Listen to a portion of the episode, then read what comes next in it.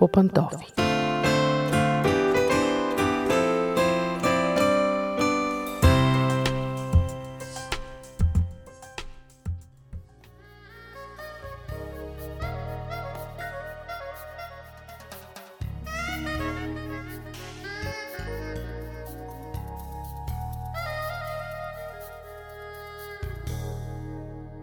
Здравейте, уважаеми слушатели! Аз съм Мира, започва семейното ни предаване по пантофи.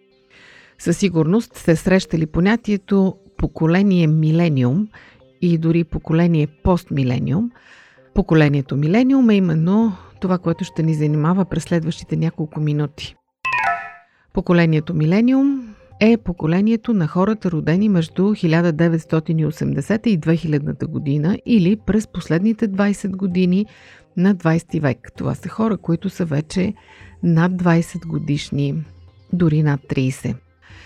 Счита се, съвременните социолози и психолози считат, че това поколение рязко се отличава от предишните поколения преди себе си, макар че винаги всяко следващо поколение се отличава от предишните, но при това разликата е особено голяма, като че ли пукнатината с предишното поколение е особено силно изразена. Какво са успели да научат до сега психолозите и социолозите за това поколение? Най-напред, че те са изключително нарцистични. Дори се смята, че нарцистичното разстройство на личността при днешните, да кажем, 20-25 годишни младежи се среща три пъти повече, отколкото при техните връзници преди 40 години, да кажем.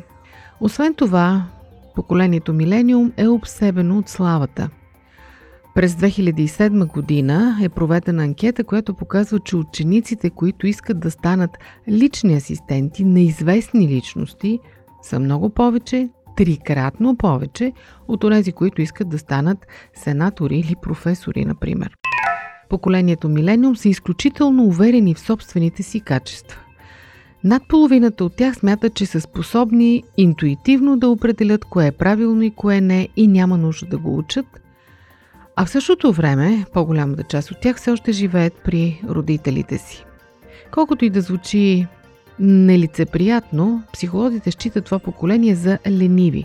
Разбира се, в сравнение с предишните поколения, считат се, че дори високообразованите и много способните младежи в тази възраст не желаят да получават работа, която носи със себе си големи отговорности. Почти половината от тях предпочитат спокойната работа, която не носи със себе си отговорности. Изследванията показват още нещо, че бедните слоеве сред тези млади хора са по-нарцистично настроени, по-материалистично ориентирани и по-зависими от технологиите, отколкото заможните между тях. Те са най-опасното поколение от времето на бейби бума, т.е. на поколението на 60-те години на миналия век, но не за това, че искат да се доберат до власт, както е искало поколението на Бейби Бума, а защото растат без всякаква власт. Много интересен парадоксът, който изгради културата на индивидуализма. Съвременните технологии, средства за комуникация и транспорт създадоха сякаш у нас иллюзията, че всеки човек може да се справи сам с всичко. Да пътува от град на град, да има свой бизнес, да общува с когото си иска, да прави каквото си иска, по начин по който му харесва. И сякаш институциите като че ли започнаха да губят смисъл. Поколението Милениум е поколението, при което блогърите са по-влиятелни от вестниците, в който YouTube режисьорите на клипчета са по-богати и по-мощни от холивудските режисьори, в който хакерите Индивидуалните хакери се противопоставят на цели индустрии и корпорации. Това е поколението на терористите камикадзета, които воюват сами срещу цели правителства. Още един интересен феномен има в поколението Милениум и това е, че при тях има едно противоречие между публичност и индивидуализъм.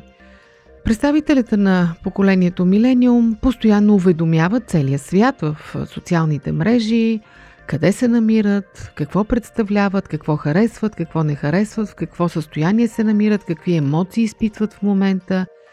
А в същото време те не обичат да получават съвети във връзка с това, което са публикували. Обикновено те проявяват по-слаба гражданска активност, рядко вземат участие в политическия живот и всъщност, ако се обърнем около себе си, ще видим, че въпреки огромната си активност в социалните мрежи, това поколение рядко присъства на реални публични събития, митинги, протести и така нататък. Какво да кажем за дискусии по Радио 316? Вие слушате Радио 316, продуцирано от Световното адвентно радио.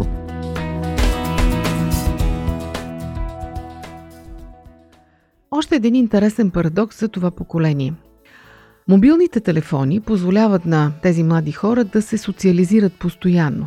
Счита се, според статистиката, че те си разменят около 80 до 90 съобщения дневно и са постоянно под влиянието на своите приятели. Те общуват предимно със свои връзници.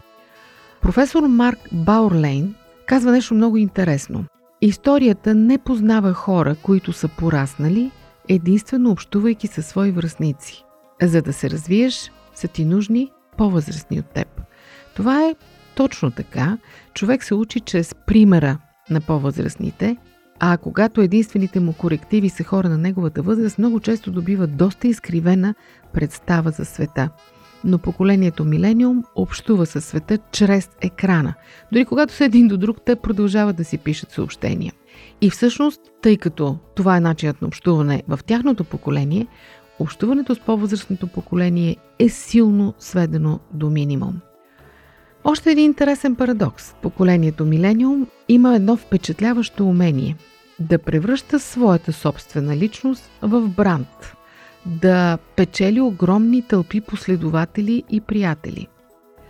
Тоест, според тях, ако си достатъчно активен в социалните мрежи в Instagram, в YouTube, в Twitter, в Facebook, ти се превръщаш в звезда, в съвсем реална, истинска звезда.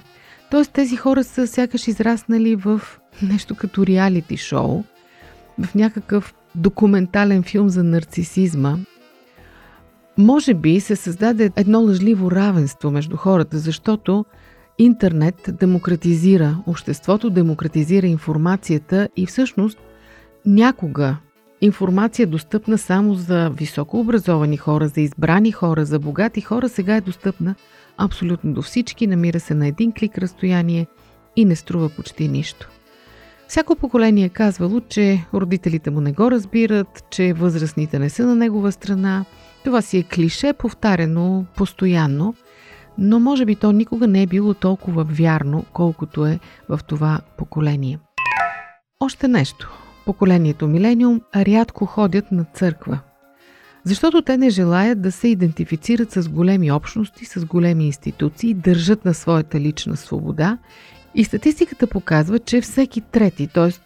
над 30% от младите хора до и около 30 години не са религиозни, не принадлежат към нито една църква и не се интересуват от религия. За тях личният опит е най-важен от всичко, а те го придобиват виртуално. Скъпи приятели, говорим ги тези неща и в същото време като че ли не си даваме сметка, че това е поколението на нашите деца, на нашите малко по-малки брата и сестри, че ние сме длъжни да направим нещо, за да се свържем с тях. И наистина родителите на това поколение полагат похвални усилия да научат езика на децата си, да влязат в виртуалната реалност, в която съществуват децата им, да научат начините на общуване, да влязат в техните обувки, да разсъждават като тях, не винаги се получава, за съжаление, защото наистина това е въпрос на навик. Поколение израснало преди дигиталната революция, преди създаването на социалните мрежи, трудно може да разсъждава както поколението, родено след това. Но въпреки това, всяко дете, всеки млад човек, всеки тинейджър – независимо от кое поколение, има нужда от някои базови неща. Например, да бъде обичан, да се чувства сигурен и да знае, че има ценности, на които може да разчита. А това са допирни точки. Това е важното. Да търсим не онова, което ни раздели и раздалечава и да се плашим от него, а по-скоро да търсим това, което ни събира и обединява. И когато го намерим, да се държим за него. Защото дигиталната революция няма да спре, дори постмилениалното поколение, т.е. родените вече след 2000-та година, са издълбали още по-дълбока бръзда в същата посока, нещата ще продължат да вървят нататък, няма да се върнат обратно, историята никога не се връща. Затова, може би, трябва наистина да положим усилия да заговорим на техния език. И когато заговорим, да им предадем онзи опит, който те смятат за излишен. Да, техните родители, и баби и дядовци не знаят много за технологиите, но знаят много за отношенията и за живота. И за това трябва да намерим начин да им го предадем на техния собствен език. Пожелавам ви успехи на вас и на себе си и на всички от малко по-възрастното поколение да направим това. Защото имаме нужда от децата си и те имат нужда от нас, независимо, че имат повече технологии. Толкова от мен за днес. Дочуване до следващия път.